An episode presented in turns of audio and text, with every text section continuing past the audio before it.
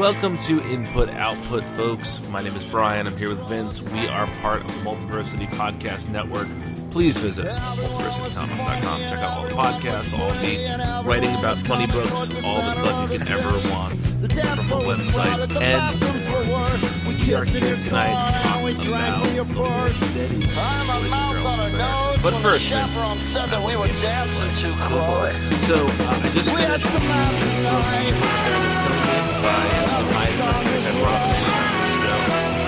It was all about music rivalries. Because what I thought we'd do is just play a quick rapid fire round of uh, me listing the rivalries in the book, and you gotta tell me who you prefer in these battles. Oh, that's uh, everybody wins. Nobody loses. That can't be true. That can't be true. No, I, I just not in terms of. I mean, it doesn't have to be hate. Just you know, which band do you prefer? Sure. Okay. You ready? Yes. Oasis versus Blur. Oh, Blur. Oh, oh. Oh, I I can't stand Oasis. And I take Oasis. Oh man. Uh, Nirvana versus Pearl Jam. I Pearl Jam. You know me. I, I take Nirvana.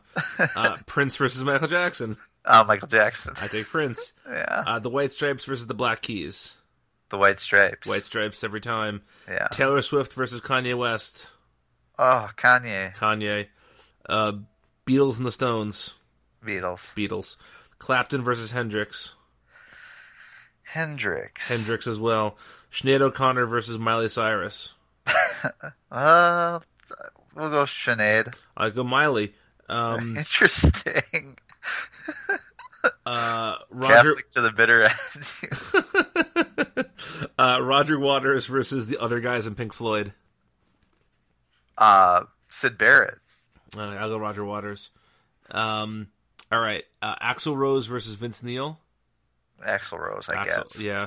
Uh, Scott Stapp versus Fred Durst. what? That's the hardest thing in the world. Uh, oh, Marlins will soar. Marlins will soar.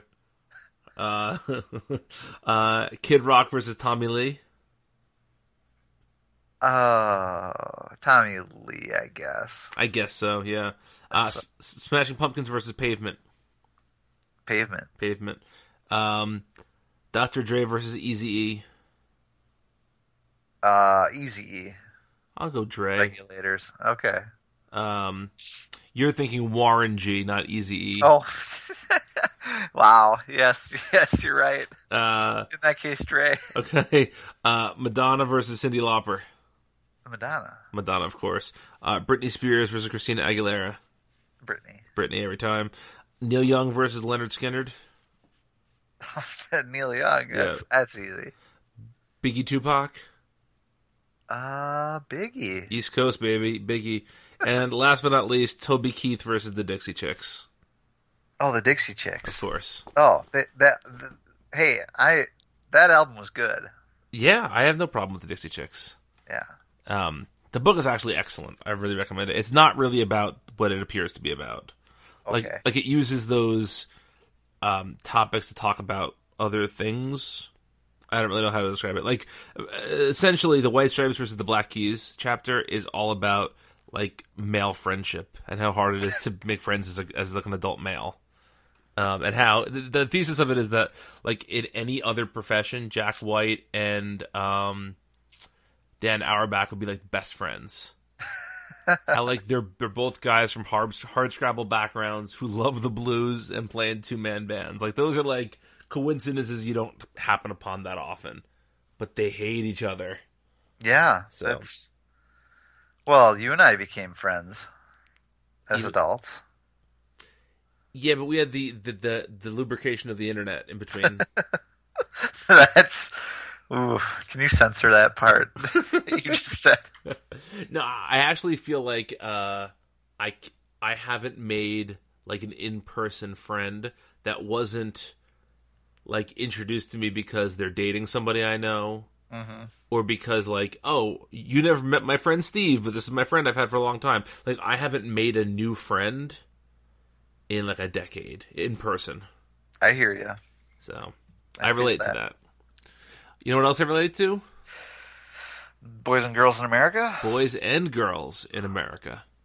So, um, this is your pick, Yeah. and you're a big Hold Steady fan. oh, yes. Uh, But for people who maybe aren't as familiar with the work of Craig Finn and Co., can you give us like a, a nice succinct description of the Hold Steady sound? Sure. So, um, so so they're a they they they fancy themselves as a bar rock band, and what what does that mean? Well, you know, they're kind of just straight up rock and roll, big guitars, big big. They throw big solos into their song, into their songs. Um, you know, I would say, you know, maybe at times they sound sort of Springsteenian or Absolutely. You, you know, I don't know. I don't know what another comparison you want to make is. Um, but then the twist is that uh, uh, the songs are very lyrical. I mean, they're almost more of a lyrical band than anything else because Craig Finn is sort of a poet in his own right, um, and he he likes to use uh, you know literary references and locational references um, to kind of craft his songs, and they're you know they they usually tell some sort of a story, you know whether it's overt or not. There's usually running r- stories running through multiple albums, you know, about the same characters, and uh, and and and the other thing is that he's got a very distinctive voice because he he doesn't sing so much as he sort of talk sings. Uh, I mean, he gets there sometimes, but uh, but you know, just one of the most unique voices uh, in in modern music, I think.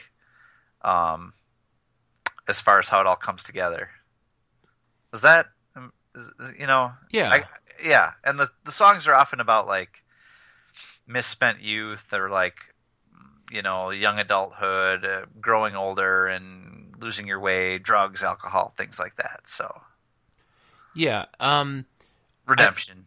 yeah, redemption is definitely like their theme.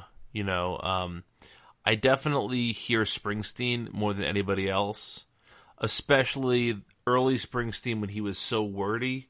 Like if, if you think about Born to Run and how many words are like squeezed into the the verses of Born to Run, I feel like that's a pretty good indicator for the type of thing you're getting from the Hold Steady.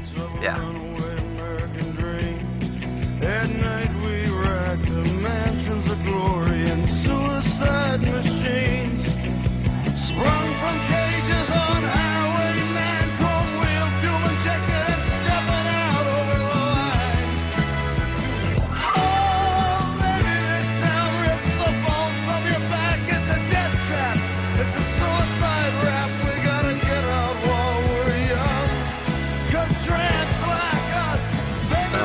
Were sort of at the forefront of the Springsteen appreciation by the underground, which broke right around this time. You had a lot of bands that were claiming Springsteen as an influence for the first time. A lot of indie bands that were pl- claiming Springsteen as an influence for the first time. That it wasn't a dirty word to be a Springsteen fan. uh, you know, That's kind of interesting. I mean, you'd have the best insight into that because you're from You're New right Jersey. Yeah. Yeah. but I well, if, he was always like the stadium rocker of choice, right? But he wasn't a hip influence. Kind of like how right now you're starting to see more credible musicians claim they're Grateful Dead as an Yeah. influence. Like eh, ten years ago, you would never imagine the National curating a three disc Grateful Dead set but now that's they've become a credible influence and i feel like it's the same thing where if if 1996 nobody like on matador records would ever claim to own a springsteen record and the hold steady built their whole career kind of not ripping off springsteen but certainly playing in the same sandbox as springsteen played in mm-hmm. and i think that's really interesting um and this is your favorite uh this is your favorite hold steady record you think It is, yeah, yeah. why is it your favorite one of all of them? Because they're a band that to me, there's like four or five albums that I could say are all of relative equal quality. Mm, mm-hmm. See, and I'd say their first three stand out to me, and then their next two are on a tier. And I'm not a huge fan of their last one, Teeth Dreams. Mm-hmm. Um, just because I think the storytelling power has decreased over time. It's almost like they're trying to write songs in a less specific fashion, and I like when they get really specific. Mhm. And I think that's what their first three albums are. You know, um, they're a little harder to parse out the, the, the longer you follow them, and um, you know they still make good tunes, but like I can't crawl inside those songs as much, I guess. But the reason why this is my favorite one is because it was the first one I ever heard. Okay, it was And it was also the first one I ever heard. Okay. And I remember exactly where I was. when I Oh, tell it. tell the story. So, I mean, it's not much of a story, but I just I just remember where I was. Um, and so let's see.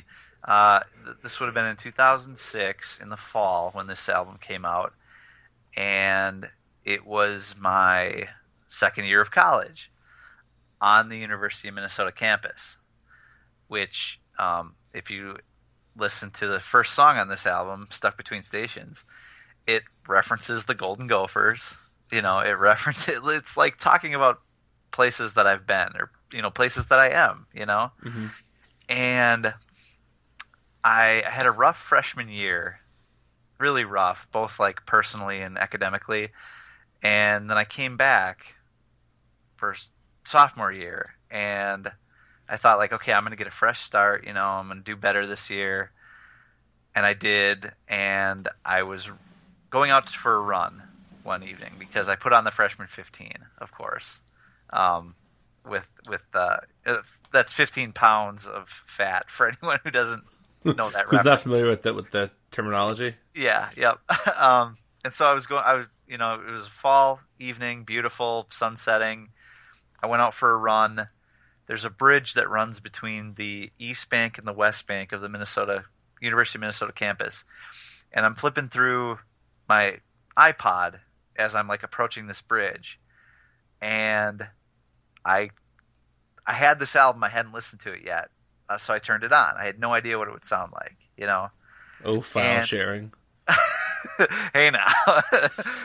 um, uh, and the the opening of Stuck Between Stations just there's like drums and then there's like keys, you know, like Franz Nicolay's like sprawling keys are playing all over it, and it's just this like burst of sound. Like at the time, it was just like like before they ever wrote "Stay Positive," you know, or a song, you know, before they ever trumpeted positivity. Like I just this song blasted into my headphones, and I'm like, this is positive. Like I feel uplifted just hearing the opening of this song, you know. Yeah. And it's not all that uplifting of a song, but it's what I needed to hear at the time. And then I like listened to the lyrics throughout this whole thing, and I'm like, I, I can't believe I haven't heard this band because they're great. You know, like like I was so immediately taken with this, and I just remember crossing that bridge, and the sun was setting. It was beautiful. It was warm, and like I felt like I was really gonna take this year by the horns, you know. And it was because, in no small part, to like the feeling I was getting while also listening to this album. It was a really like evocative moment. I can tell. Yeah, I'm. I, it's it was a special time, and um, and and I mean that might color my opinion of this album, but I think it's a great album regardless. You know. Yeah, I, I, love when when an album has that specific tie to your life somehow. Yeah. and that's a really important thing in the like in in my music fandom at least is is having that moment to uh to like latch onto you know Yeah. uh, i really think that's important um so for me this is a band that i didn't get at first i i i got i read a lot of articles about how great they were and how different they were and all of that. And to be honest i didn't really hear it. They kind of sounded a bit like well like springsteen to me. And it wasn't that i disliked that. It's just that i didn't understand what the big deal was. They sound like a, a good bar band to me. It didn't sound like a uh, a band i was i would necessarily call life changing or call all that revelatory but it's one of those things that like yeah, I feel like there was this period of time between like 2002 and 2008, maybe, and maybe this says more about me than about the way it really was. But it seemed like there were certain albums then that every credible critic all agreed on. There was there was like no there was no deviation from that. I feel like in that time you had to love Sufjan Stevens, Michigan. you had to love um, this record, and you had to love like uh, oh what's it like um, clap your hands, say yeah, or something like that. There was there was these bands that were that were just very much associated with with the time, and you had to really. It seemed like everybody was behind it, and so everybody kept talking about the Hold Steady. And so the more I, I kind of forced myself to listen to it more, just to see what I was missing.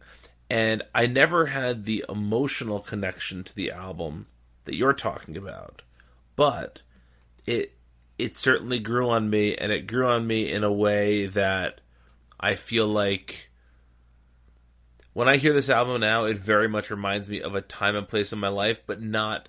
I don't have that story like you have. Mm-hmm. Like I, in the fall of 2006, I had just gotten engaged to my now wife, and I was I had about a 40 minute commute to work, and so I listened to a lot of music on my commute.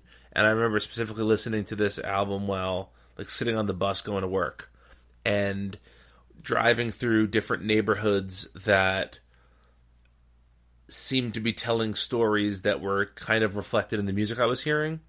You know, it, it wasn't really there was no real commentary on on what I was listening to, but just you know, it, it synced up really well. Sure. Um, and There's a feeling. there's a feeling there, yes, and, and there's there's a feeling of every character you encounter in these songs. To me, sounds like a character that you're just scratching the surface of. Yeah. You know, you can really dig into these characters and learn so much more about them, and I think that's uh, an underrated trait in music. Yeah, for sure.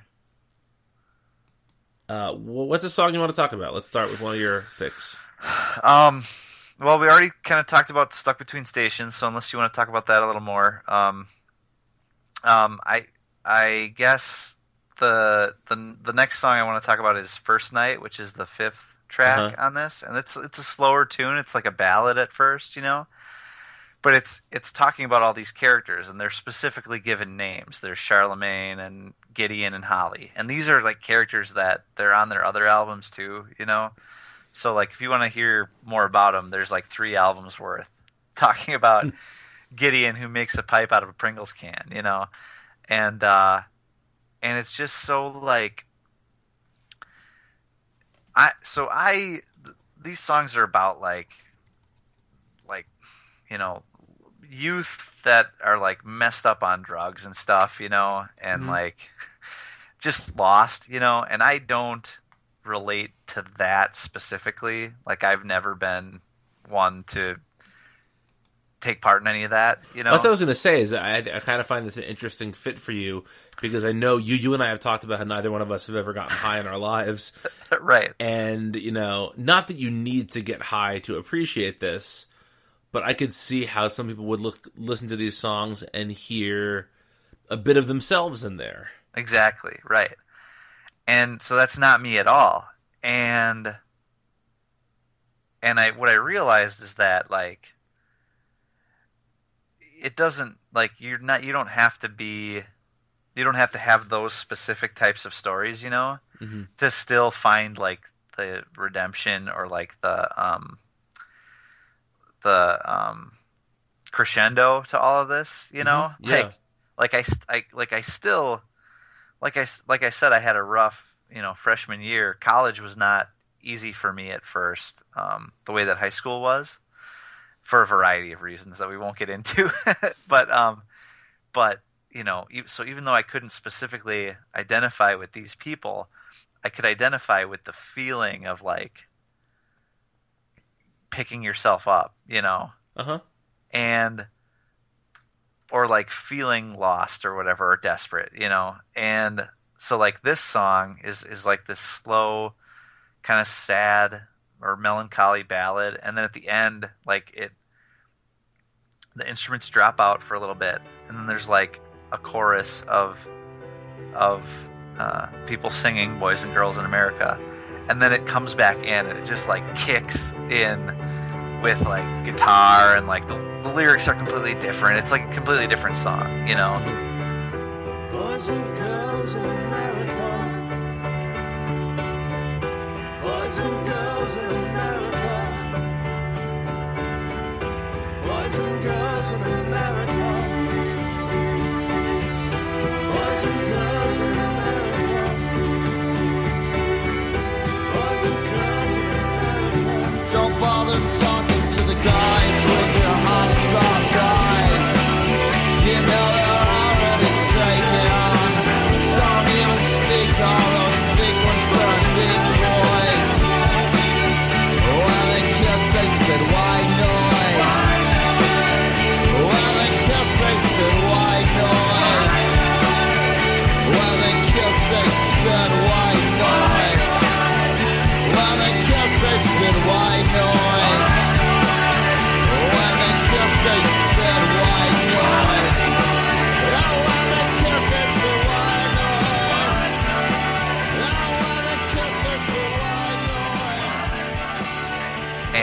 just love that. Like that immediately grabs you, and and it sounds like an important song, you know, and it's awesome live when they do it, you know, and and uh, uh, so that's a song that I really love, even though I don't specifically identify with it.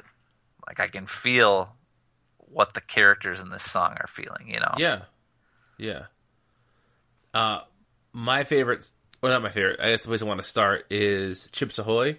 Mm, hmm Um, again, like such an evocative image of the uh, of the the characters in the song going to the track and and placing a bet and and specifically being um being stoned again as part of the song um but it so I I have a weird relationship with story songs. Do you typically like a story song? Well, I don't like them to be like too overt. Like if you're talking about like the wreck of the Edmund Fitzgerald, you know, like I'm not I'm not about that so much. The legend lives on from the Chippewa on down of the big lake they call Gitche Gumee. The lake, it is said, never gives up her dead when the skies of November turn gloomy.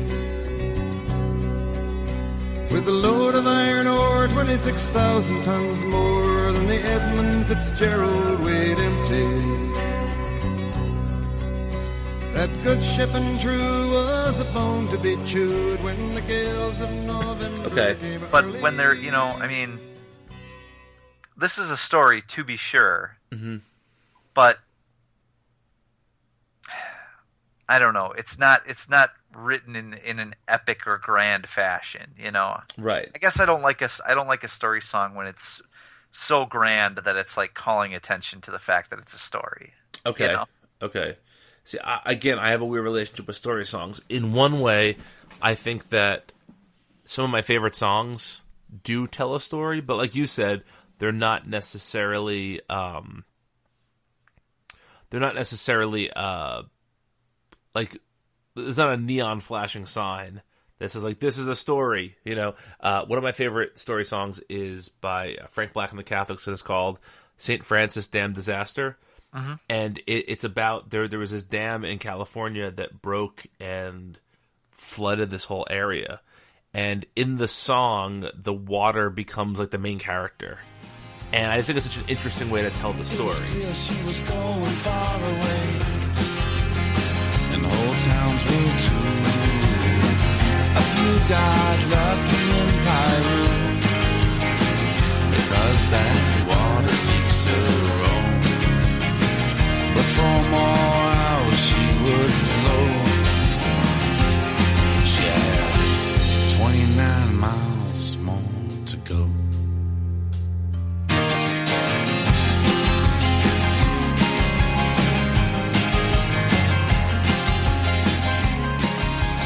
I love a story song like that. But like you said, you know, directly Edmund Fitzgerald or like Piano Man by Billy Joel, like I don't like it when it's so so Grandiose. grandiose and just like the best part to me about reading a story is injecting your own added details to it.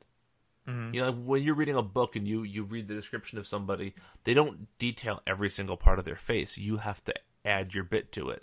And I don't like when a song doesn't let me add my bits to it. I guess Yeah. if, if that makes sense uh, a little bit. But anyway, um, yeah, Chips Ahoy. Uh, I, I think it maybe has the most catchy chorus on the album. Uh, I really like it. It's a great track too because it sort of takes everything that Stuck Between Stations the, has and amps it up a little bit more. Yeah. and uh, I really like it as as a as a track too for sure. Next week getting high. At first I thought that she hit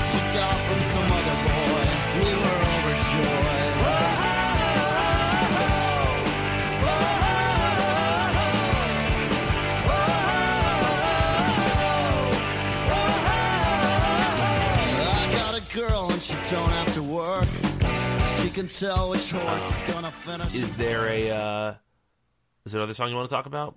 Sure, um, move on. I I definitely want to talk about "Chill Out Tent," which is the tenth track on the on the album. Uh, second My- to last, second to last track on the the official version of the album. My least favorite song on the album, That's your least favorite? Yeah. Oh my god. hands I- down. Really? Yeah, That's really interesting. I really, really don't like what's her name's vocals on it. Oh man. Yeah. What is her name? Um. Uh. Uh. Elizabeth Elmore. Yeah, Yeah. Oh really? I, I just think it, it really it it stands out in a in a negative way. See what I okay, that's interesting because what I think they're doing is I don't know whether this is intentional or not, but it's what I it's what I hear when I hear it is that like both she and Dave Pirner from uh, Soul Soul Asylum. Sound, Yeah, yeah, um, are are essentially doing uh, Grease. You know, they're essentially doing um, Oh, interesting. uh, what the hell is the name of that song? Summer Lovin'. yeah, Summer Love It. Summer loving had me a blast. Summer loving happens so fast. I met a girl crazy for me.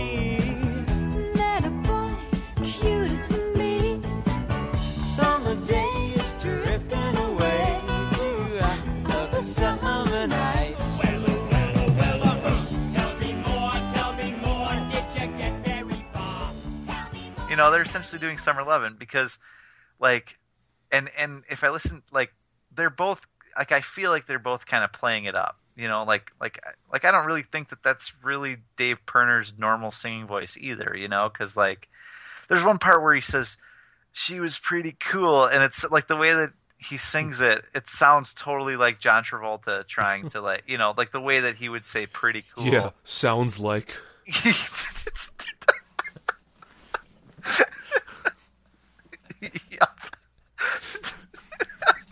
Jesus. We are deep down the Simpsons wormhole tonight.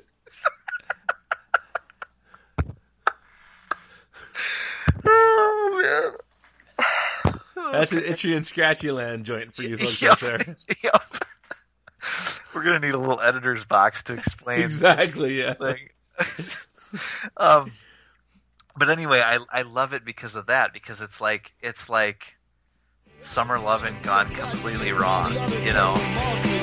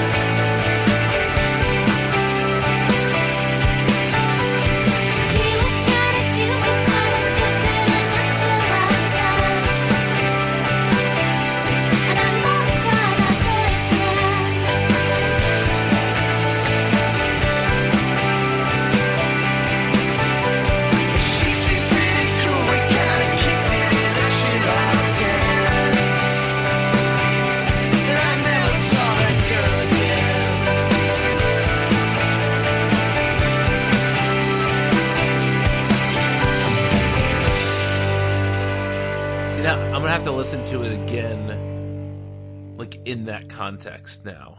oh it's such a fun song when you when you think about it that way like like it's i mean it's really it's like it's two people meeting in the chill out tent at some festival where they you know did too many drugs and like went out of their minds you know they they found they found him shaking at the side of the stage you know Right. and uh and then yeah then you know the girl gets a singing part and then the guy gets a singing part and it's totally i mean it is summer lovin' uh, but it's like two uh wasters you know like And, and see, to me, it just it's interesting. Uh, we've talked a lot in the past, especially the past couple of records. We've talked about new records about the sort of collaborative nature of pop music in 2016, and I feel like on an album like this. When the other voices come in, I just wanted to go back to Craig Finn. uh uh-huh Like uh-huh. I, I- I don't think that they necessarily add anything to the song. Again, like I, I understand why they're there, and I like the way you've described it to me, and I can't wait to go back and, and listen to it for Uh-huh. that way. But to me, I would rather that I would rather there be a different song there that was just a uh, just a, Craig Finn sung song. I, I hear you. I, I get that. I do. Um, I, I do think it's an odd fit for this album. I think it's an odd fit for the Hold Steady in general. You know, Mm-hmm. usually it's. I mean, Craig is such a distinct voice. You know, Yeah. but um, In some But ways, it actually love- reminds me of. Um, I'm sorry to interrupt you. No, that's uh, right. Craig Finn sings a song on the second album by the Baseball Project yeah, about the Minnesota Twins, and that song completely doesn't fit in on the album. And it's not a bad song. I mean, it's it's not a great song, but it's not a bad song. But you know, it just it totally sticks out like a sore thumb on that album. And that's kind of how I feel about this song too. Oliva hit the singles, and Harmon hit the homers. Mudcat Grant won 20 games, and they didn't play in a dome yet. The Dodgers came to Bloomington to play for the World Series. The Twins took the first two. You can even ask Vin Scully, but Sandy Koufax proved to be a bit too much to crack. And the Twins went down at seven, but they vowed that they'd be back. From Nicollet to Hennepin, from St. Paul to St. Cloud, the Minnesota Twins are making Minnesotans proud. And we don't buy our titles, so there's summers where we stink. But these are grown men. These are grown men. These are heroes. Please don't call them Twinkies. yeah, yeah. I, I get that. I just love. I just love the. I mean, it is a gimmick. I will admit that. Like, it's totally. It's totally a gimmick song, but I think the gimmick is so good. Like, I think that's such a fun idea. Mhm. Um, and yeah, I mean, when you listen to it in that context, like it totally, it totally wins me over. Um, Okay. so I could, but you know, to to get away from that song for for your sake, uh, I I I want to talk about the final song too, Southtown Girls, Mhm. because that is like that's the that's the most Craig Phineas song that you will ever hear Probably. because it literally lists like two dozen different or more maybe locations around the Twin Cities, which like now that I've lived here for I guess 11 years, I am know so intimately that like uh, like there's a whole nother layer. You know, when I first heard this album, like okay, I maybe recognized some of the street names, but I lived on campus. I didn't have a car. You know, how far could I go? Right. Right. And by now, like I literally live down the road from this Vietnamese restaurant that he's talking about on Nicollet, you know, and it's it's like like literally I live six blocks from that restaurant and it's it's nuts like to think about that. So again, like my personal connection to this album just grows deeper and deeper the longer I live in this godforsaken city. Take Lyndale back to the south side.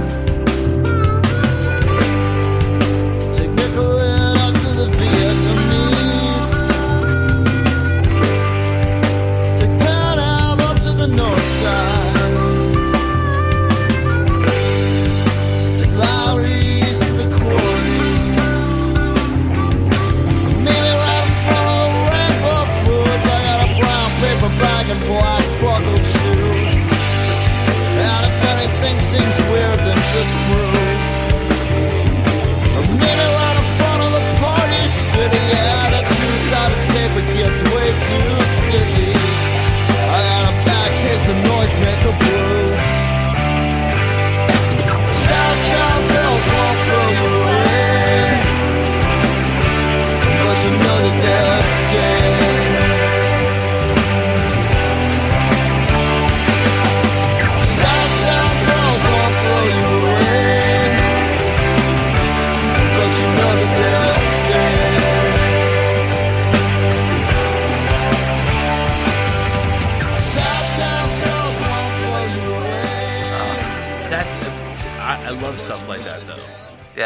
Again, it's, it's taking something that.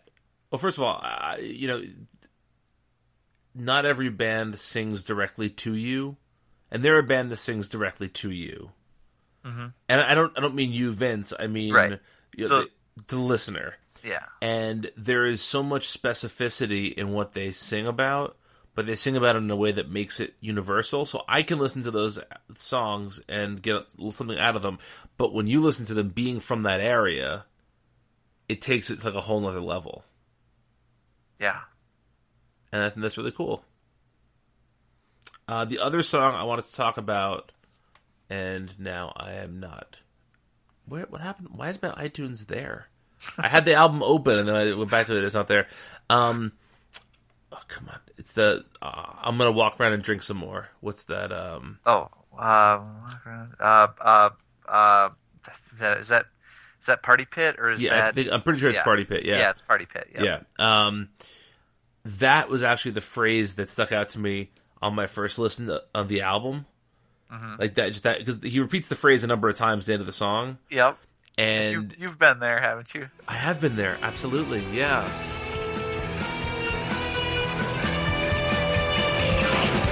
Can I walk around and drink some more? Walk around and drink some more? I walk around and drink some more? I walk around and drink some more?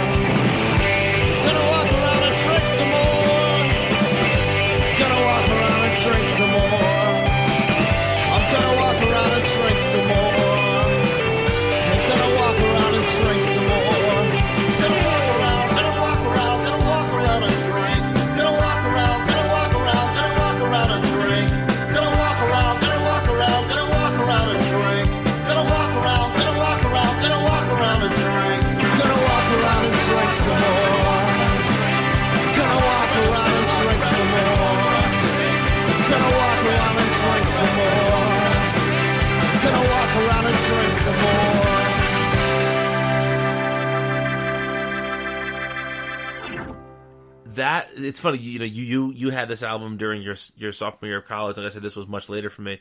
But to me this album i wish i had this album like four years earlier. In 2002 i guess i guess 2000 yeah. I got my fake id when i was When I was seven. exactly. I drank some, very, good, beer. beer. My name was brian Brian mcgee, uh good Wow. all Simpsons all the time. Uh, but like I, uh, yeah, 2002 I got my fake ID, and was it 2000? It must be yeah, 2002. And like so, walking around the south side of Pittsburgh with friends of mine, and um, just feeling genuinely blue about life. Like not, I, I wasn't depressed, I wouldn't say, but I nothing was going exactly how I wanted it to. And I feel like that's a theme that you can kind of pick up on in a lot of good music where where things just aren't things are just out of reach. You know, you, you can see what you want, you just can't grab it.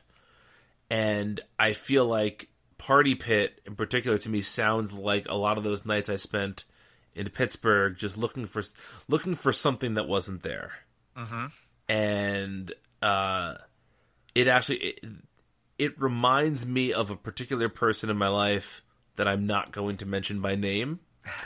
uh, not that I think he listens, but in case he does, I don't want to offend him.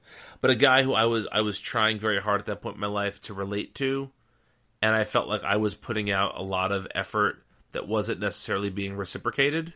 And we had a project we were trying to do together, and I felt like he just wouldn't he wasn't putting as much into it as I would. So we, we would get together to to do to work on this project, and the, I, I don't mean a school project. I mean like a creative project. And uh, when when he would inevitably drink too much or be too high, I would like go for a walk down the street to the bar to give myself like time to cool off, kind of.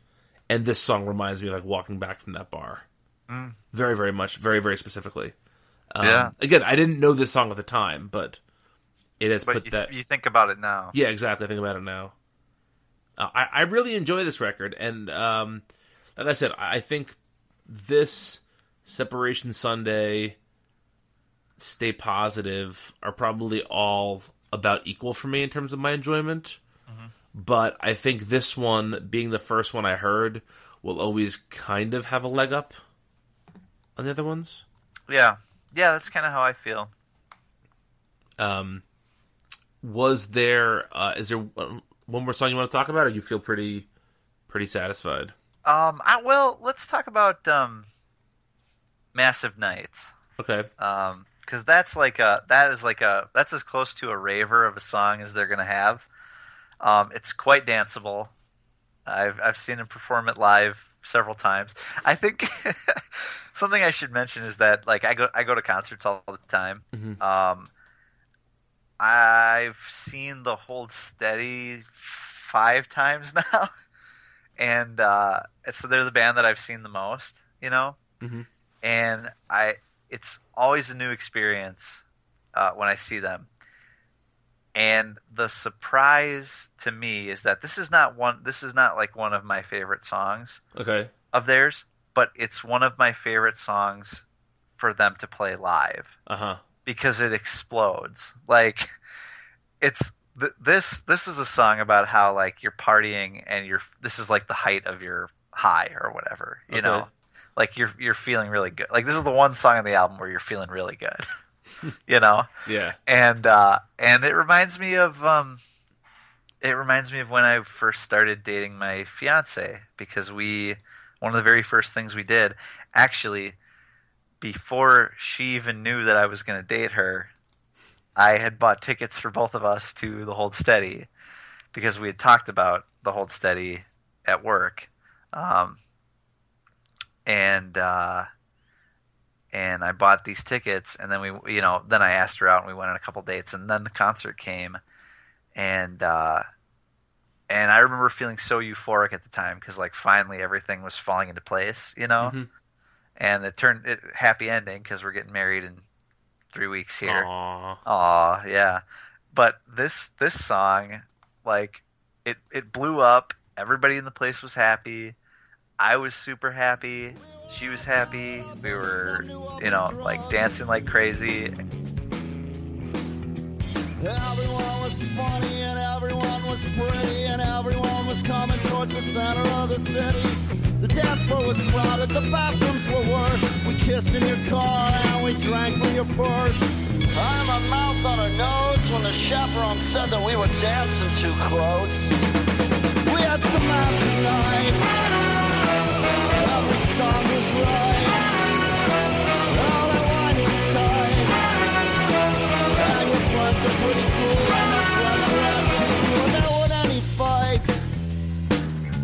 There's usually one or two. Some guys that get a little bit uptight. This song took on new meaning for me because of that. So yet again, there's like a personal connection that, I mean, there's personal connections for me all over this thing. So that's my thesis on Boys and Girls in America. Is there um if people hadn't heard the Hold Steady before and wanted to maybe dig deeper, where would you go next? Um. Well, if you want, if you want something more accessible, I would say the very next album, "Stay Positive." Um, Why would you say it's more accessible? uh, I think I think there's a there's a lot more. Well, I think it's a more positive album, which I think like people could get, get into that more. Like, there's more rockers on that album, Okay. and uh, I mean, there's a couple. There's some downbeat stuff too, but I think there's more uh, rockers on that one. And then if you want to get more into their like lyrical, um, uh, you know, referential uh, nature. If you go backwards one and you go to Separation Sunday, then that's that's probably my second favorite album. Um, um, and specifically my favorite Hold Steady, my favorite single Hold Steady song of all time is on there, which is Banging Camp. Okay. So check out Banging Camp.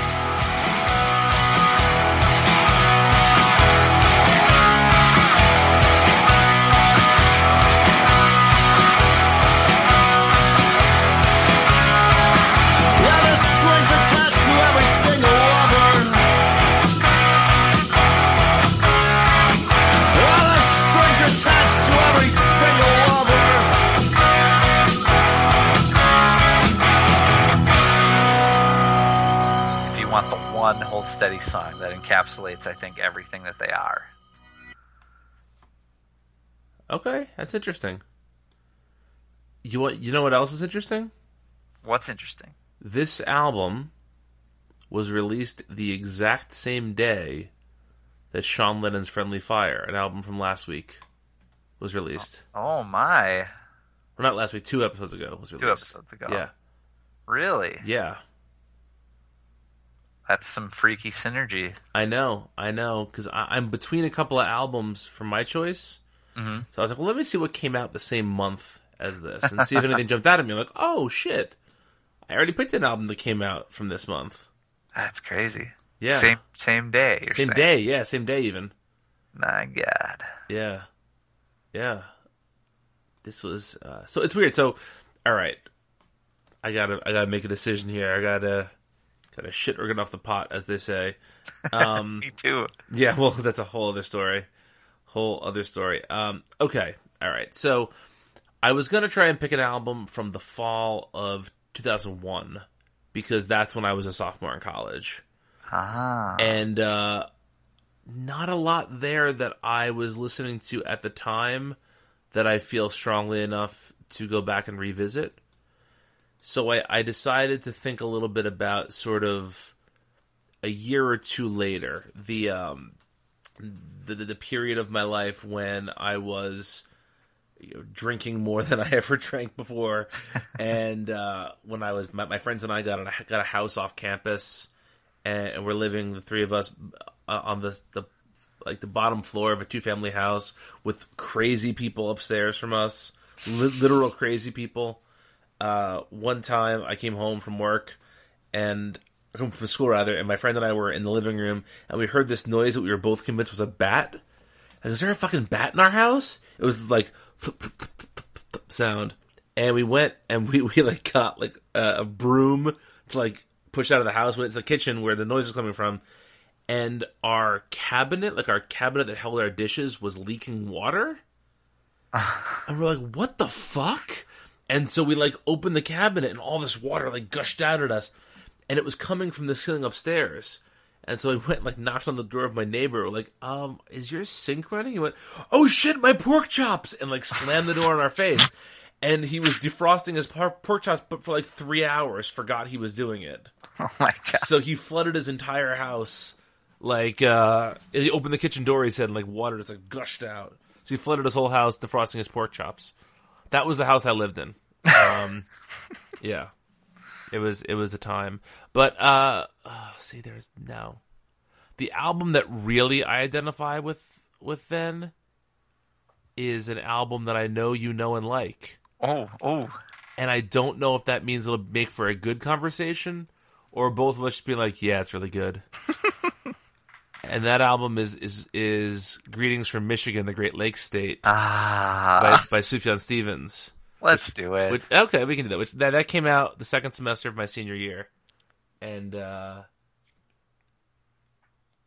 that was like the the epitome of me thinking my taste in music was better than everybody else's. well, it is. So, well, thank you, friend. Uh, except for um, except for the Clash, I don't and Prince. I don't understand that. well, he he just died, so I won't say anything about yeah. that. Uh, but yeah, okay, so yeah, we'll do Sufjan Stevens, Greetings from Michigan, the Great Lakes State. Yes. Um, I, I, feel like we might need to have your fiance on as a counterpoint to this because she's a big Oh. Sufjan fan, right?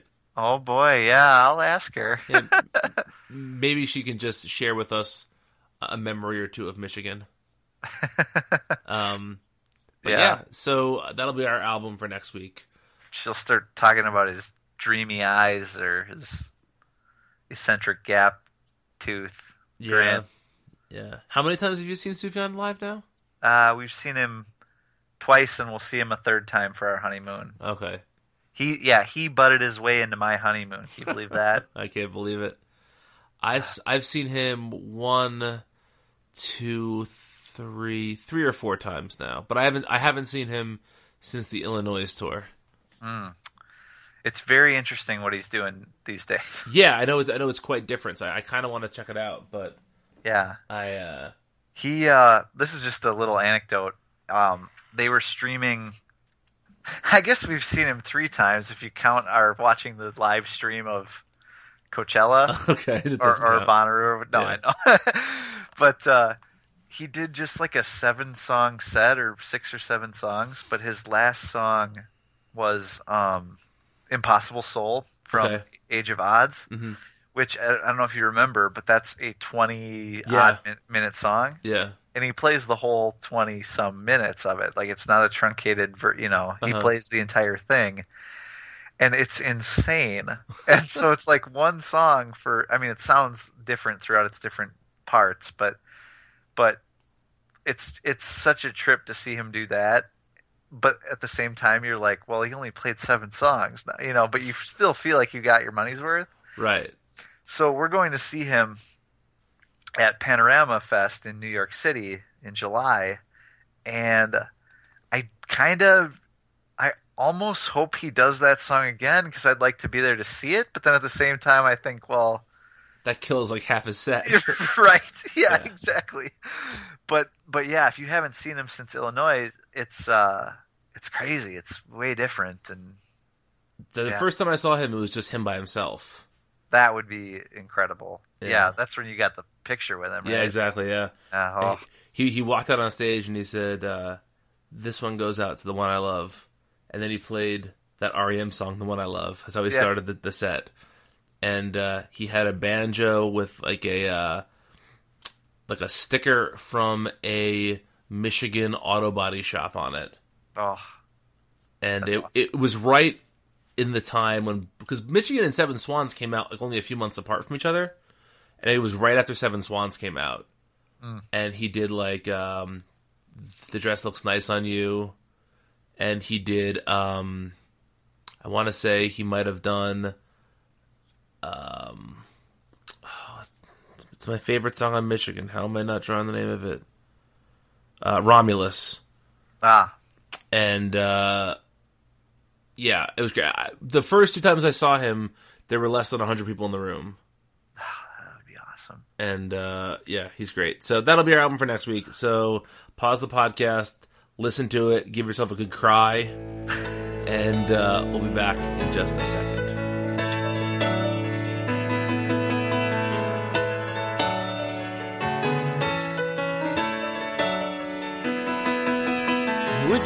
We dry up and now we crumble into dust. We get wet and we corrode and now we're covered up in rust. We drink and we dry up and now we crumble into dust. We get wet and we corrode and now we're covered up in rust. She was a really cool kisser and she wasn't all that strict of a Christian. But she wasn't all that great of a girlfriend. He likes the warm feeling, but he's tired of all the dehydration. Most nights are crystal clear, but tonight it's like he's stuck between stations.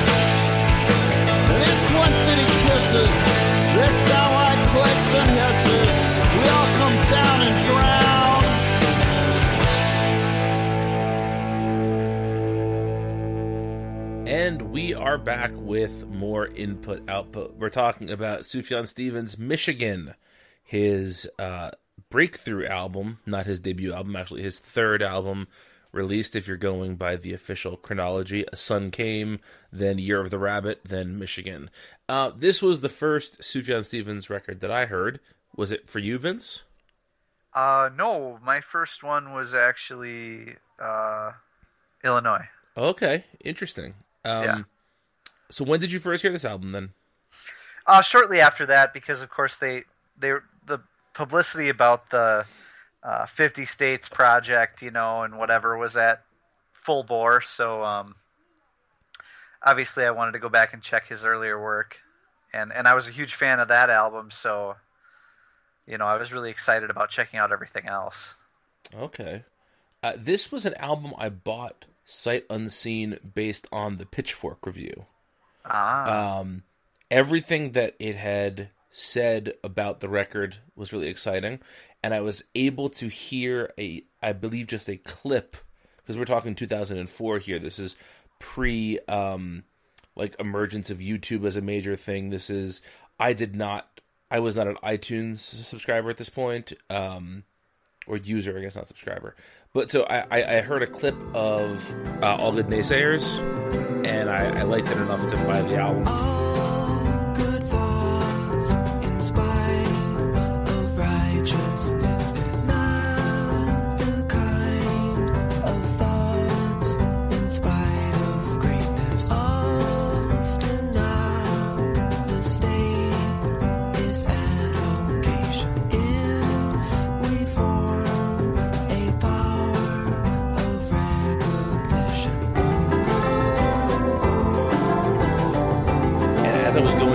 Website the album, uh, Asthmatic Kitty website, his record label, I noticed that Seven Swans was available for pre-order at the same time, and it was coming out like two or three days later. So I ordered them both at the same time, got them both at the same time, but listened to Michigan first.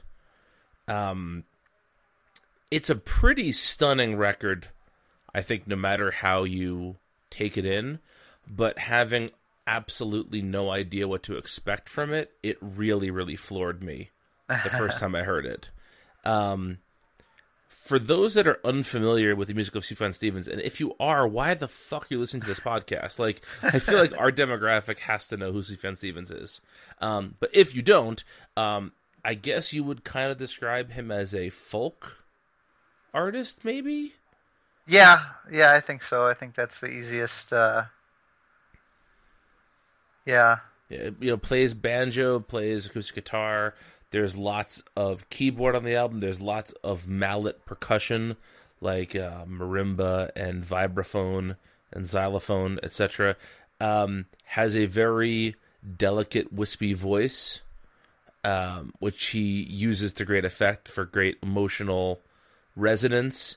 Um, and Vince alluded to it before. This is the first album of an aborted project that was supposedly never really a project called the 50 States Project, where he was going to make an album about each of the 50 states in the United States.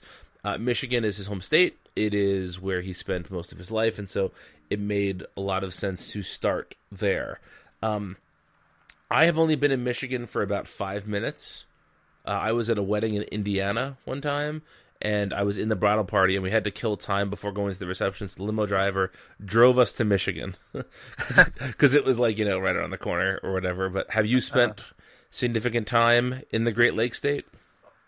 only, only through the magic of this album, Brian. Okay, I will be in Michigan later this year. Uh, my, Oh. my brother now lives in Michigan. Just bought a home there actually, so I will be going to visit him this fall. Uh, so maybe I can report back on how Michigan lives up to the hype from the album. Yeah, Um, it's dreadful. So from what I hear, yes. I'm just kidding. No. Sorry, any Michigan listeners. No. Um, know, I think Michigan, like any state, has its good places and its bad places. But you hear a lot about the bad places on this album. Uh, which, let, let, do. let, us talk about that for a second. So, this is not a necessarily sunny view of Stevens' home state. It's a pretty honest portrayal. Um, you know, the first song was called Flint, and a lot of these songs, by the way, have parenthetical um, titles that continue the kind of kind of idea. So it's oh, Flint do they? parentheses for the unemployed and underpaid, and it's an incredibly sad song. Um, just about you know the hardships of living in a once thriving metropolis. It's the same outside. Driving to the riverside.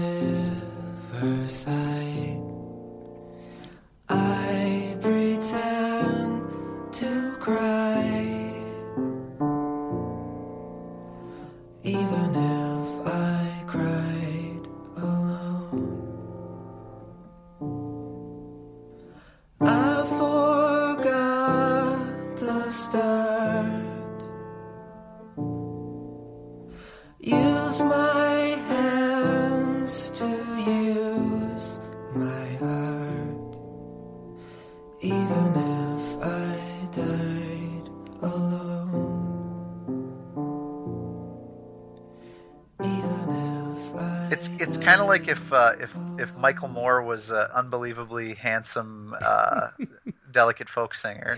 Yes, almost. Um, with uh, less of a weight problem. yeah, no, I, yeah. It, Roger and me is definitely someone that comes to mind when I hear Flint.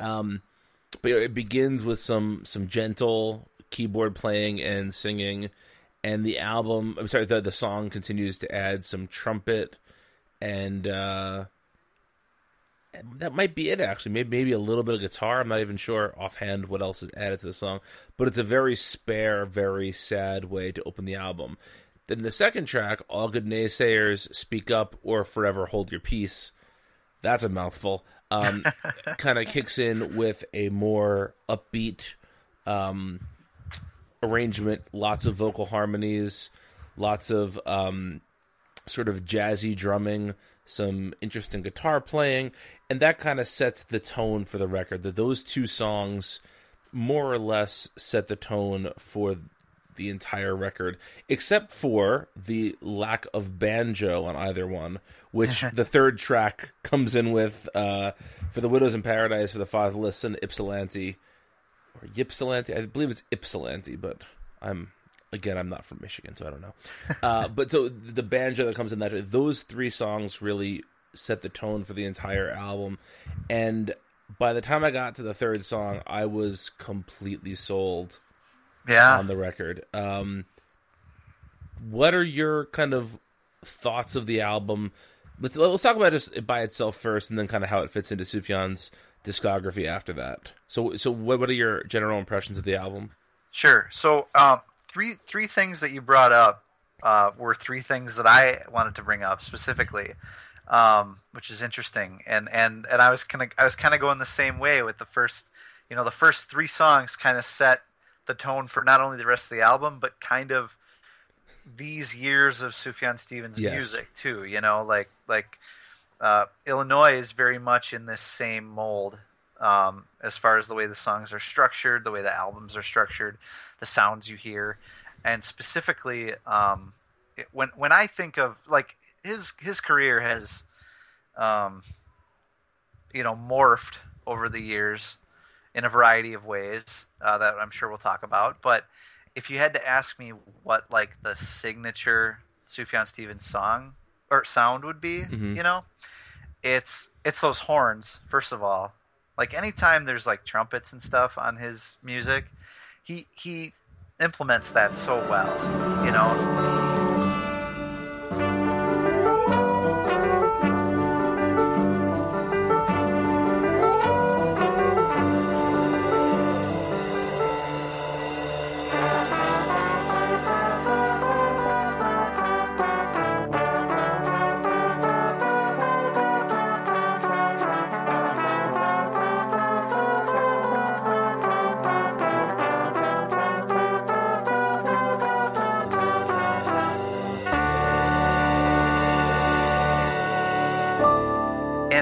Way that I've never heard a folk singer do it. You know, like I hear Right. that and I know it's a Sufjan Stevens song. You know, and and it brings this like richness and like depth of emotion to the song that that you know it, it'd really be something else without it. You know, um, and then the and then the vocal harmonies. Usually, it's the f- female vocals alongside his. You know, that's something he's done on on a few albums now. Um, he does it live in concert. It really works well. Again, the way that he implements that, and then and then that that banjo with the with the the delicate voice that'll break your heart.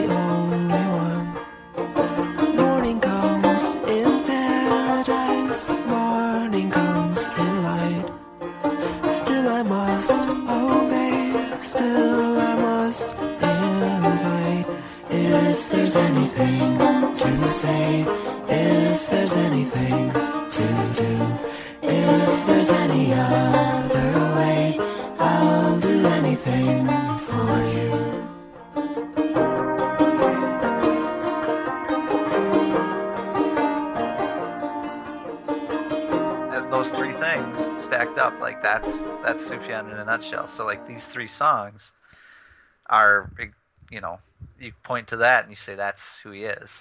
I yeah, I think if you played these three songs for somebody and they liked them, you would say, "Okay, keep listening." Mm-hmm. If you played these three songs for somebody and they didn't like them, they're not going to find the anything. out of my house. well, yeah, that number one, but also I don't know if they're going to find anything really in the majority of his discography that they're going to like. Yeah, I, I would agree. it- it's interesting that when I first became aware of of his music, it was it was the sort of overall overarching big ideas of the music that interested me. The idea of the 50 States project was intriguing to me. The um you know, the idea of 15 songs being based around his home state, you know, all these things were, were very were very fascinating jumping on places for me where I felt okay that's I'm interested to hear that. I want to hear what this guy has to say about this. But what I was not expecting was how he was using these big ideas to tell incredibly personal stories. And I feel like that's what really sold me. Yeah. um, like the Upper Peninsula is the fifth track on the album, and it's maybe in my top two or three songs of his entire uh, career because it just tells this story that you know you listen to the song and you have you know exactly who the narrator is. It, it jumps out at you. It's clear. It's concise. He's not hiding behind any flowery language. He's just telling you a straight up story. I think this is maybe his most folk album in that way. I feel like when I think about folk songs, I think about story songs a lot of times. And I feel like this is his most story centric album. Both stories about other people and stories about himself.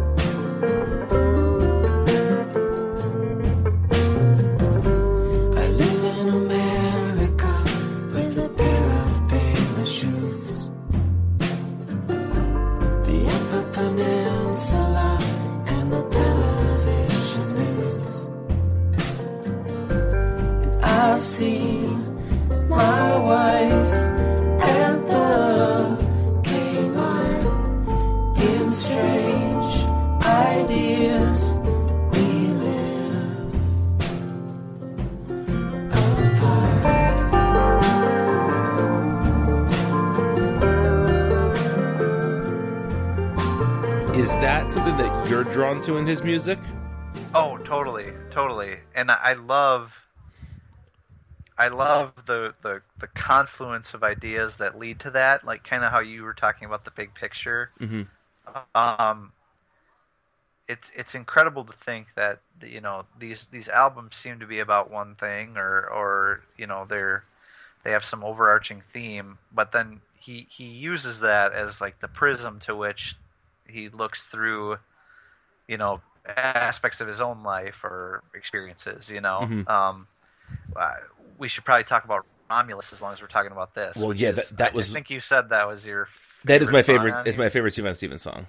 Ah, there you go. Yeah. yeah, and and it's as it's as uh, noble a choice as any, my friend. um, because that that's so. We would we we might. not- I mean, I guess I didn't know uh, what people knew about him back in 2003 or you know when Illinois came out or anything. But now that Carrie and Lowell has come out, which was his uh, most recent album from last year, um, you know we know more of the story about him and his uh, tumultuous uh, tumultuous childhood with Right. his uh, his mom having left uh, at a young age, and now you know going back to this, you, you you hear this, and after hearing Carrie and Lowell, and you're like, my God, there it is, you know, and maybe I didn't know that back then, but now it's obvious. Once when our mother called, she had a voice of last year's call. We passed around the phone, sharing a word about Oregon. When my turn came, I was ashamed. When my turn came, I was ashamed. Yeah, I wasn't sure when I first heard Romulus if that was a true, if that was a story about him, or if it was a story about, you know, just somebody. You know, if it was a a, a story about a fictional nar- uh, narrator, or even about a friend of his or somebody he knew. You know, I didn't know. When you know it's about his actual life, it's just absolutely heartbreaking. You know, it's built around this this phrase of "I was ashamed," Oh. and the things he's ashamed of in the song are things that no kid should be ashamed of.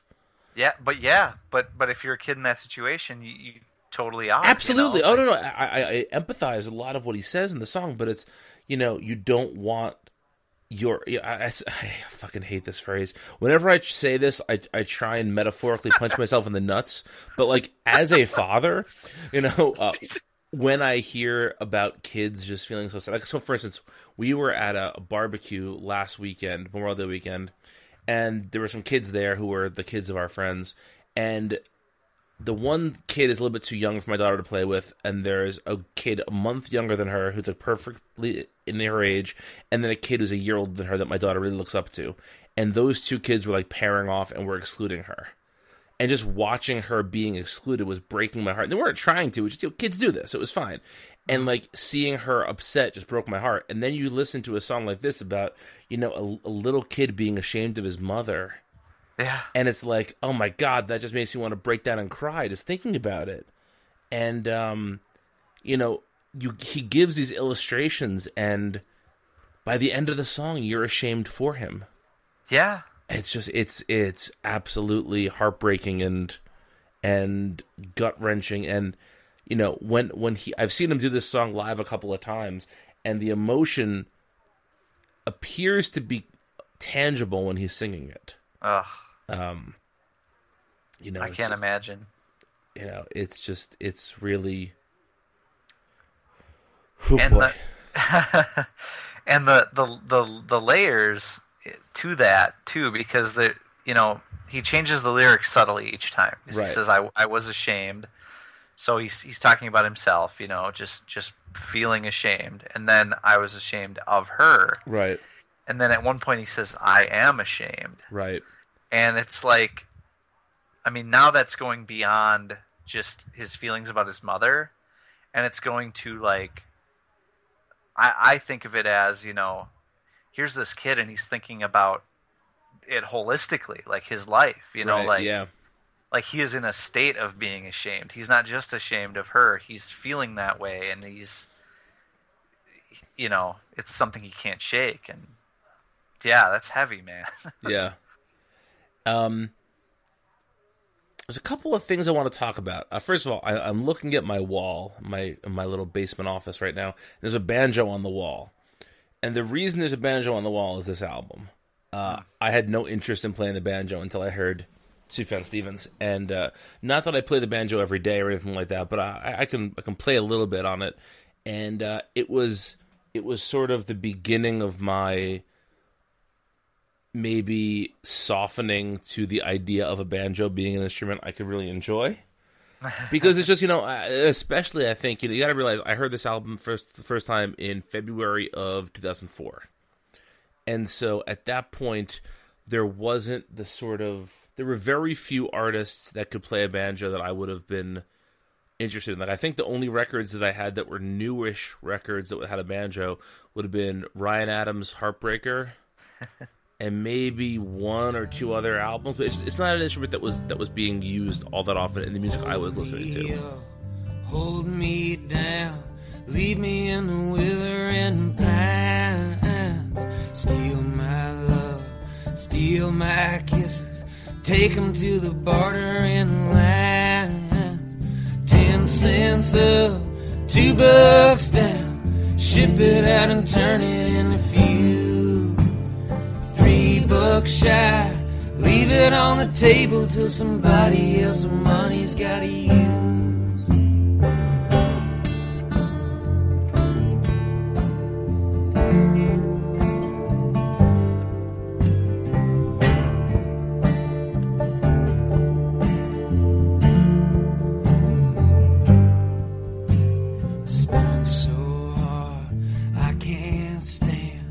Shadow of a shadowy man.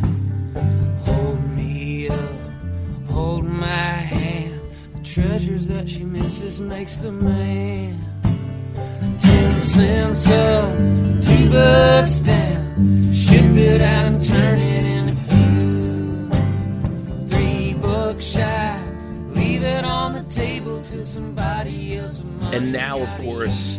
I feel like the banjo is sort of shorthand for a certain type of indie rock. Does that make sense? Yeah. Sumford and Muns. Sumford and Muns comes to mind. Yeah. Um, uh, and it, it- you know, it, it's amazing how short the span of it being cool to have a banjo was. it's like a solid five years, and then it's come and gone. Yeah. Um, but was this was his music for you similar in your banjo awakening? Uh, well, I don't know about specifically the banjo, but um, but just the way that uh, you know,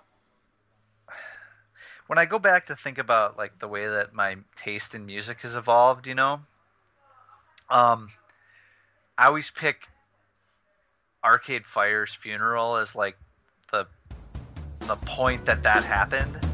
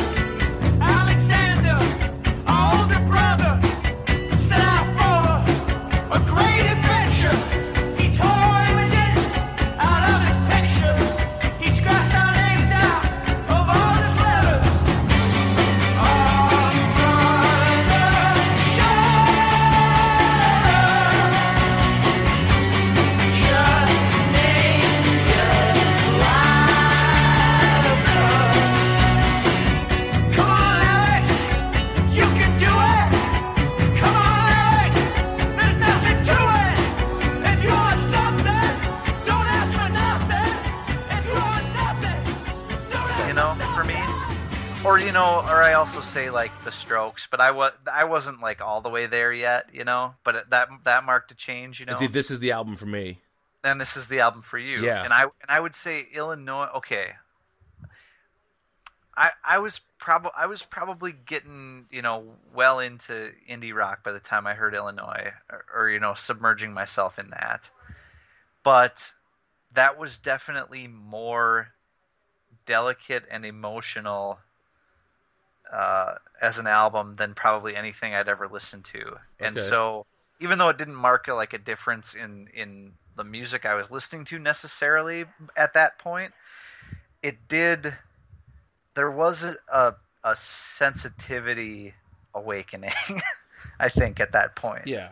I mean, I, I was in an indie rock band at this point, so it's not like it was a change in what I was listening to. To me, this was the album that I heard that I think maybe forever pushed me away from some of the more macho leaning rock and roll. Yeah. Like I, I still like a lot of stuff that maybe would be considered, you know, testosterone driven or whatever. I have whatever bullshit term. I don't even know what I'm talking about. But it just, I guess it to me, it represented just a a more complex emotional palette than I was used to. Yeah. Yeah. Um, and Yeah. and when I think of like who I am as a person, like emotionally or like, um, you know, sensitivity wise, like I, I think I definitely discovered like I'm more of a Sufjan Stevens than anything else, you know, and like, like not that I'm like, not that I have like one hundredth of his talent, you know. I'm just saying like on the emotional spectrum, like that dude knows how to be sensitive and he knows how to work through his feelings in Yes. a in a in a delicate way, you know. yeah, And that spoke to me as somebody who's like realized at this time that I was not macho and I wasn't going to bury all this stuff down or you know punch a punching bag to get off, you know. Like, right. Yeah, like like totally like I totally align with his sensibilities. Yes. Yeah. Uh, the other, the thing, I, and this is what I really want to talk about with you, because you and I we're, we're very alike in a number of ways. Would you would you agree with that? Yeah, oh yeah. Yeah. Um, but one one noted area of difference with us is that you um, you consider yourself an atheist. Is that correct? Yes. and I consider myself a believer. And when I first heard this album, it was I was finishing up a degree in theology, so there was a, a certain uh, awareness every day of my of my faith and kind of what that meant to me. And you know, I would say that my faith is probably harder to define today than at any point in my life. I think I've I have a different understanding of, of what I kind of see God as and what I kind of see belief as. But at the time this came out, and, and even now, still a lot of the spiritual elements of it do kind of appeal to me. Now, this album is less overtly faith based than Seven Swans, the album that, that that comes next. But as somebody who doesn't particularly ascribe to a belief system based around belief, uh, does that does that element of the music turn you off? Can you can you turn that part of it off without without care? You know, I'm I'm, I'm interested to sort of see how how that part of of Sufjan's music appeals or doesn't appeal to you. Yeah, no, no, it doesn't turn me off at all. Uh, absolutely not. I um, I mean, I am like a hardcore like lefty atheist, you know. But like the the the thing about it is, um, is that like because I'm that way, you know, like obviously I'm not gonna go and listen to like something like Christian rock, you know, Right. where it's it's all about preaching to the choir, you know. Um, but I really I appreciate, I really do, like the the depths of different experiences that people have. Mhm. And when you talk about someone like Sufjan, who makes it a huge part of who he is and and his music, um, th- this is not it's not music that preaches to you, and and it's also it it informs who he is. You know, it's not soul. It, it's it's amazing how like how often somebody's faith or somebody's beliefs or religion or whatever can come across as incredibly soulless. Yeah, yeah, absolutely. know? Yeah. But you, but you listen to Sufjan and you, it's in his soul. You know, like like Right. I I believe in that for him. You know, like like I don't have to believe it to sit here and appreciate it. You know, Mm-hmm. like he clearly feels very strongly and and he's very creative about it and um and I can't I can't argue with that, you know, and I don't I wouldn't want to. I wouldn't want him to change a thing about the way that he does what he does, you know. Yeah. Yeah,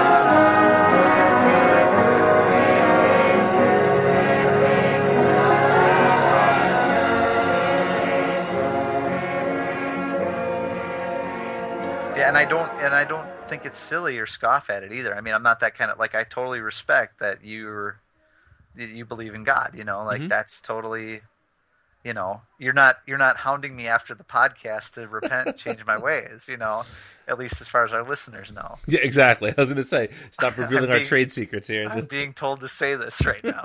You're reading Jack off a cue card, yeah. Yeah. No, no, and I, ju- I think it's I think it's fascinating. I think it's fascin- I think belief is fascinating. You know, um, I mean, it, it, to a degree, that's why I decided to study it in college. Because, Yeah. because I felt it was fascinating, and I felt that, and that's kind of you know that kind of ties into why I think this album is so fascinating, is because, be, you know, this album to a certain degree has to represent the roots of Sufjan, right? Because he's writing about the place he's from.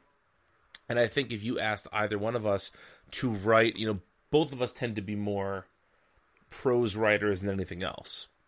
So if you asked us to write or to tell a story about the place that we're from, the, our hometown, like some of uh, there'd be some things in there that would still be true and resonate now, but there'd be things that weren't that aren't a part of our lives anymore that would probably Oh, yeah. come up in those in those stories. And so uh, when I first heard this, I wasn't sure if that faith was a remnant of his childhood that he was singing about. But once you get to Seven Swans, which is actually I think I, I go back and forth between which of these two albums is my favorite, Seven Swans or Michigan. But those are those are my, my top two for me. And I feel like Seven Swans is a much more overtly faith based work. But again, it, like you said, it's not preaching to the choir. It's not telling somebody why they should feel this way. It's explaining why he does feel this way.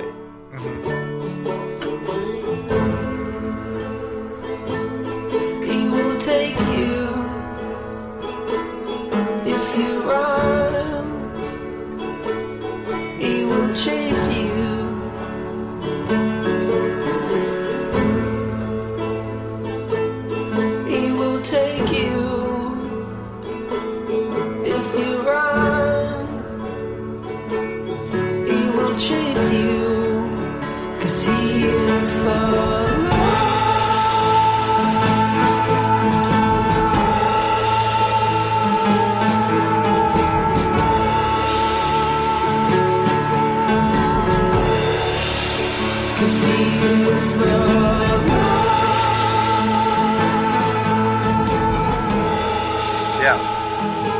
Yeah. And he's, he's also honest about the conflict that exists. You know, like, um, uh, when I'm I'm thinking about Illinois right now and uh, Casimir Pulaski Day. A, an amazing song. Yeah, yeah, yeah. But like in that song, you know, he talks about, you know, praying for somebody who's dying Mhm. and how it's not doing anything. You know, Right, yeah.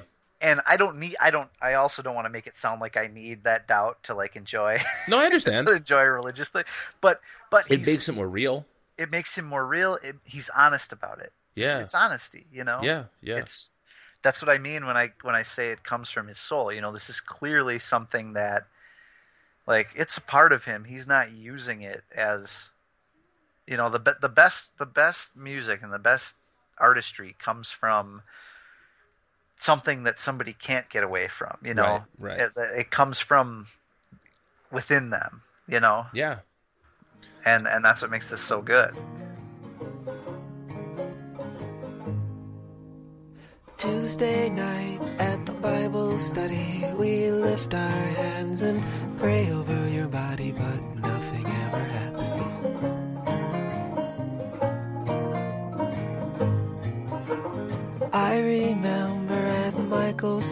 in the living room when you kissed my neck and I almost touched your blouse. In the morning at the top of the stairs when your father found out what we did that night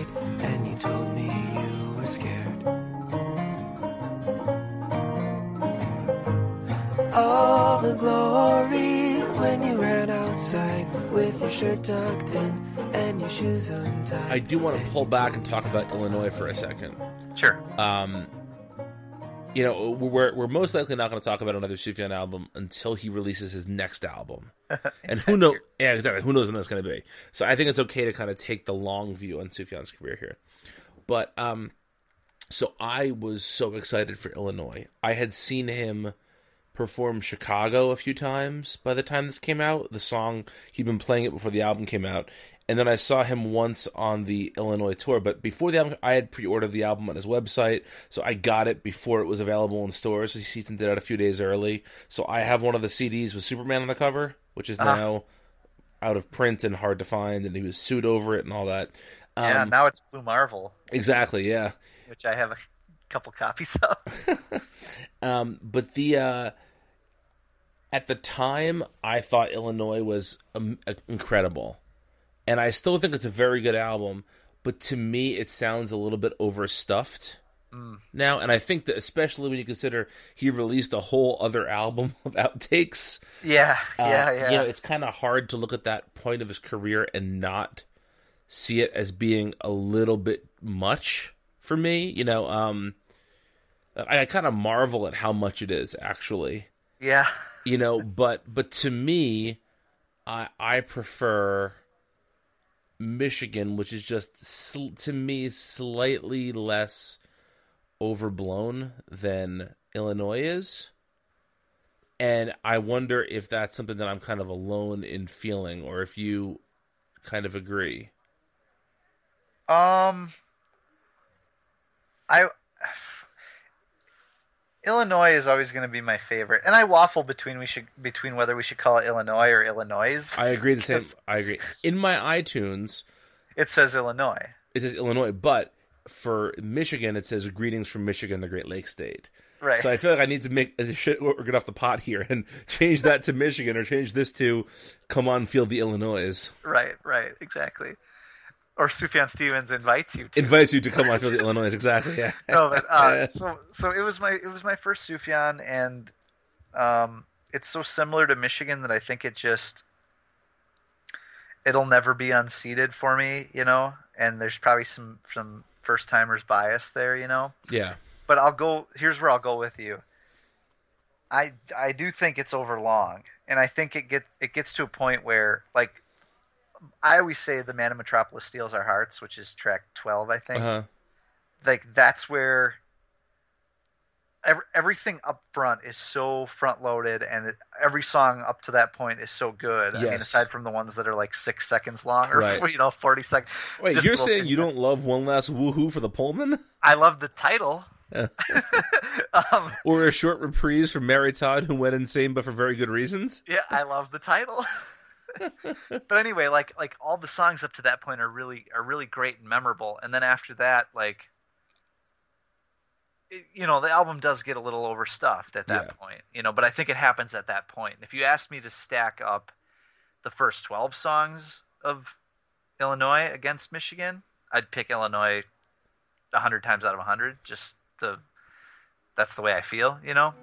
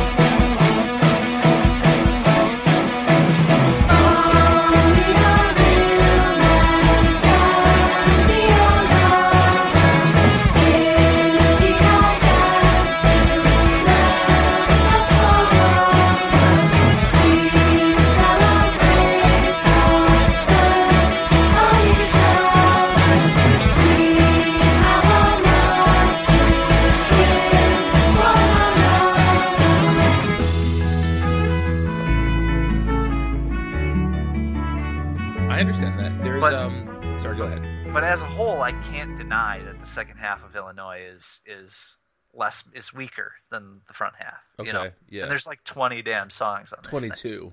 22. There we go. Uh, but again, one of them is six seconds long, so you know. Eh. Um, so like to me, there's a very big, like to me, Illinois feels unattainable in a way. Like somebody who makes music a little bit, I would never consider myself even a, an eighth of a, of a professional musician, but as somebody who dabbles in music, I can't imagine the brain space it would take to make Illinois, and I marvel at it for that reason. And like the title track, to, I always said when that when the kind of you know how the title track has sort of two distinct sections in it.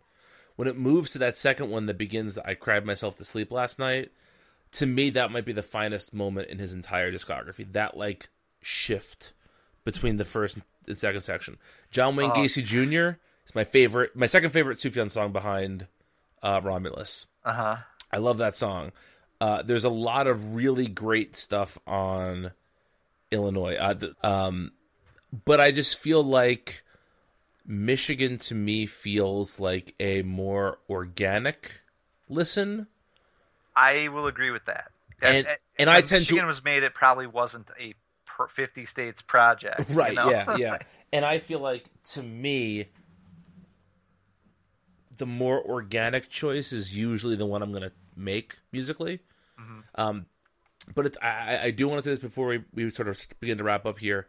Um, I was under the impression up until we talked about this last week that Romulus was the the Man of Metropolis track on Michigan Ah, where after Romulus everything kind of starts to to feel superfluous. okay. And while I'll still think I'll still call that the peak of the album, Uh huh. I was shocked at listening at how much I really enjoyed the songs after that.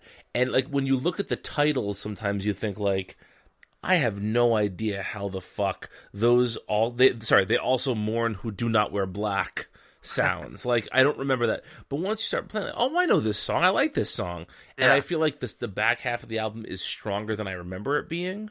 Yeah, I agree. Um, and so that's a point in Michigan's favor also. Mhm. Uh, and Vi- Vito's ordination song is one of my favorites. Yes, I was going to say actually to me, Redford, which is the piece right before that, which is this beautiful little sad piano piece that leads into Vito's ordination song, is th- those two are such an incredible way to end the album.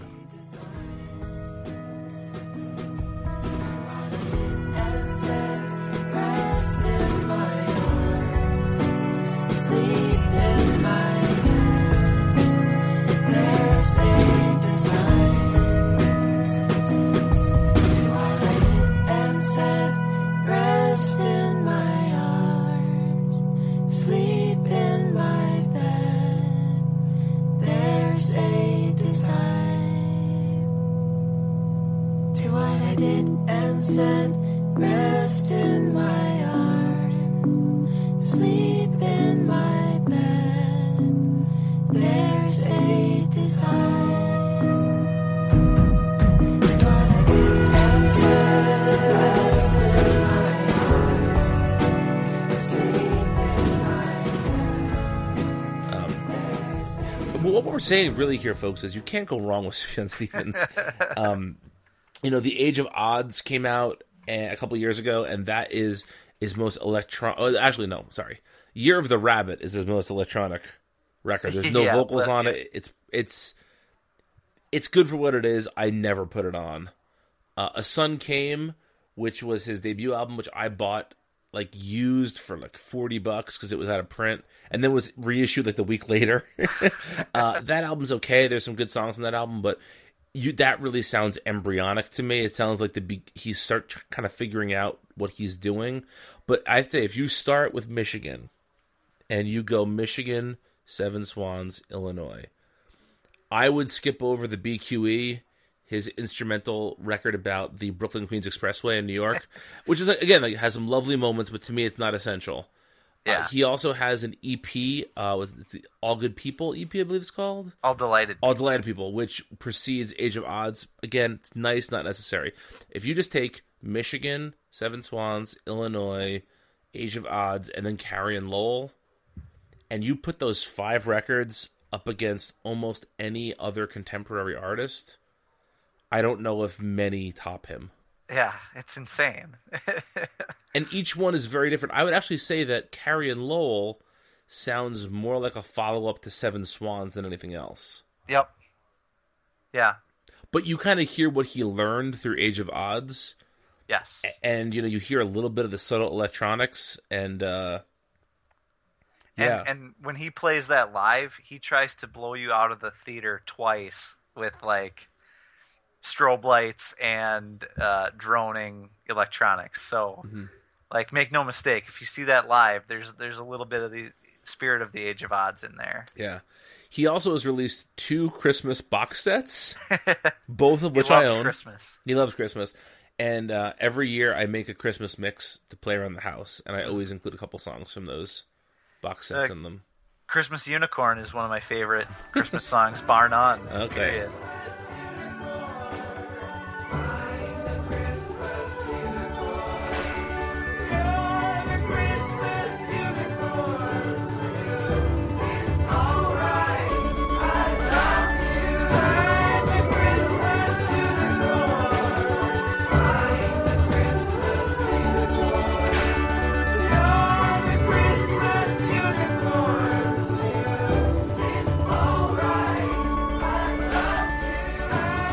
I prefer the earlier christmas box set Okay. uh, which i believe is just called songs for christmas Uh-huh. versus silver and gold which is the more electronically tinged one Yeah. but they're both they're both quite good.